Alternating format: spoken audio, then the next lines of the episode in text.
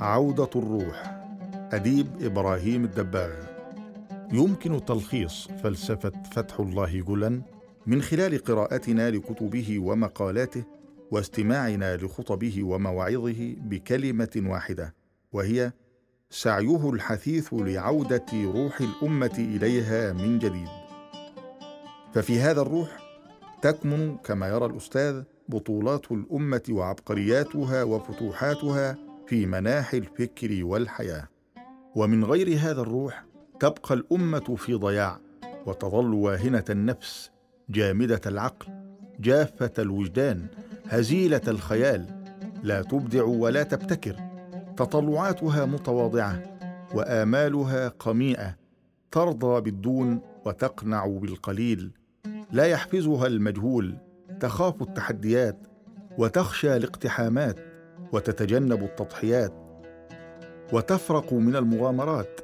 فكرها بين الأفكار ضحل وقامتها بين قامات الأمم قزمة بعيدة عن روح العصر. لا تدرك أبعاده ولا تفهم لغته ولا ترى قواه المحركة وكأنها في غيبوبة عن كل ما يحيط بها وفي غيابة جب لا يمكن الخروج منها. فالأستاذ فتح الله جولان يستحث هذا الروح العظيم للعودة إلى جسد الأمة من جديد لتدب بها الحياة في عروقها وأعصابها ودمها. وإلا فإن تضحياتها التي قدمتها عبر القرون السالفة ستذهب سدى وتجري متثاقلة إلى متحف التاريخ دون أن تجديها نفعا. فاندلاع شعلة الروح ساطعة كاشفة هي التي تحرك الأدمغة الكبيرة لكي تستولد من الأفكار ما يدفع الأمة إلى اعتمادها في شق طريقها الحضاري الجديد. فهذا الروح إذا ما عاد ليستقر في فكر الأمة ووجدانها وثقافتها فإنها ستكون قوية بما فيه الكفاية على مقاومة مخاطر التردي والهبوط التي تهدد وجودها من كل جانب.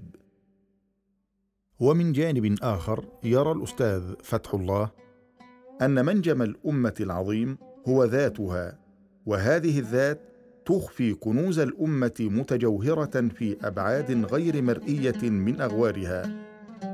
فهذه الذات هي تشكيلة أكثر من أربعة عشر قرنا من الزمان حيث كانت مصبا هائلا تصب فيه الأمة شؤونها الروحية والفكرية والأخلاقية والبطولية. فهذه الذاكرة لا يعتورها النسيان ابدا حين تريد الأمة الاستذكار والاعتبار. لذا صار الكشف عن الذات والحفر عن كنوزها في رأي الأستاذ هو أولى درجات الارتقاء في سلم النهوض المرجوه فذات الأمة هي المرآة التي تعكس صورا من روح الأمة في نضالها الارتقائي عبر العصور. فالروح والذات هذان المصطلحان كثيرا ما يأتيان في كتابات الأستاذ بمعنى واحد أو يعبر أحدهما عن الآخر أو يردف أحدهما الآخر ويقويه ويسنده. فالروح إذا عاد ليحتل مكانه الأرفع من فكر الأمة وصار العمود الأعظم من أعمدة ثقافتها فإنها ستقوى على مقاومة التفكك والانحلال في الثقافات الأخرى وستمتلئ ثقة بأن هذا الروح هو مدخر القدر لصلاح الأمم وإنقاذها من مفاسدها. فالتعرف على هذه الأمة بتميزها وبعلاماتها الفارقة بين الأمم يتم من خلال استكناه ذاتها وهذا الاستكناه يظل ناقصا من دون التعرف على روحها الذي يمد هذه الذات بالخصب والحياة. فالذات والروح كلاهما يستعصيان على عواد الزمن فلا تستطيع الأزمان والأحقاب أن تغيرهما أو تزيد عليهما أو تنقص منهما.